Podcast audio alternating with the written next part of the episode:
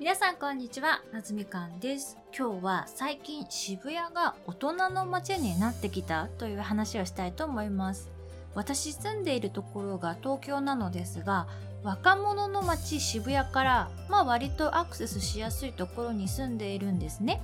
でも、アラフォー以上の大人の皆さんは共感していただけると思うんですけれども、渋谷って何か用事がないとあえて行かないというか、買い物だついつい新宿に行ってしまいがちなんですよね。若い頃は渋谷とかもちょいちょい行ってはいたんですけれども最近はね本当に用事がなくてちょうど1年くらい前までは英会話のレッスンを対面でやってたので IT 関連の会社が結構渋谷周りにあるってことでその社長さんとかとレッスンねやっていたので毎週のように行ってはいたんですけれどもレッスンがなくなったらねもう本当に行く機会がなかったんですよね。でも、まあ、先日ちょっと野暮用がありまして宮下パークら辺をね歩いていまして宮下パークができてから私初めてあの辺りをね歩いてみたんですけれども雰囲気がねすごく大人になりましたよね。今まで私が渋谷に抱いていたイメージとちょっと違うというか大人も楽しめるような感じのお店のラインナップでしたね。あとパンダエクスプレスが宮下パークの中のフードコートにできましたよね。アメリカ旅行したことある方はご存知かと思うんですけれどもパンダエクスプレスは中華料理のファーストフード店でオレンジチキンっていうのが一番、まあ、有名な看板商品であれね何とも言えない味付けですごい美味しいんですよね。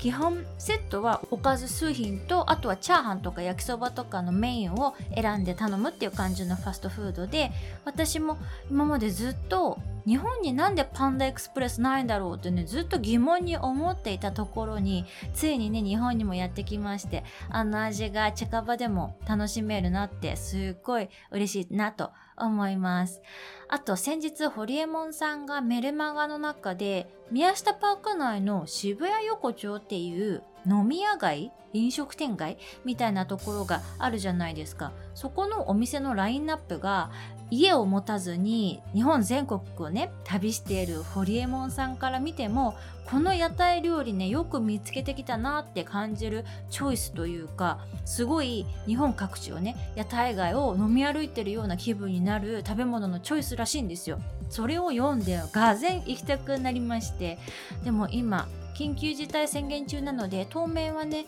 テイクアウト販売のみなんですってね。なので再開したら渋谷横丁もね行ってみたいなと思います。やっぱりなかなかね気軽に旅行に行けないので海外の食べ物がね結構恋しくなっていまして読む本もイギリスの焼き菓子のことをね詳しく解説してる本とかついつい買ってしまってね写真とかを眺めてああイギリス行きたいなとかね妄想海外旅行を楽しんでおります。最近は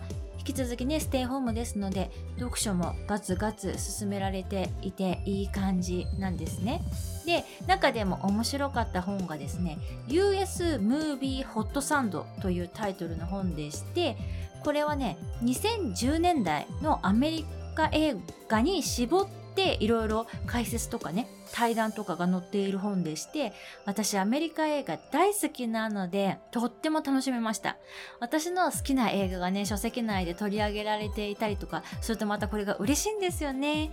この本でも紹介されていたんですけれども最近ね見ておすすめの映画は「エイス・グレード」っていう映画でアメリカって日本の学校と学年の区切りが違うのでエイス・グレードまあ、いわゆる8年生が中学校の最終学年で9年生から12年生までが高校生っていう区切りなんですね。その主人公のケイラっていう女の子がね、ちょうど8年生で、中学卒業間近、まあ、8年生の終わりになって、一番無口な生徒でしょうみたいのに選ばれてしまうんですね。まあ、彼女としてはもっと友達が欲しいとかもっと人気者になりたい彼氏が欲しいとかねみんなが思春期に抱えていたであろうことをケイラも同じく悩んでいて悩みながらも自己表現の方法をねあれこれ模索している姿がすんごく愛おしくてですね自分にもねこういう時期があったよなーってすごくノスタルジックなね気分になりました。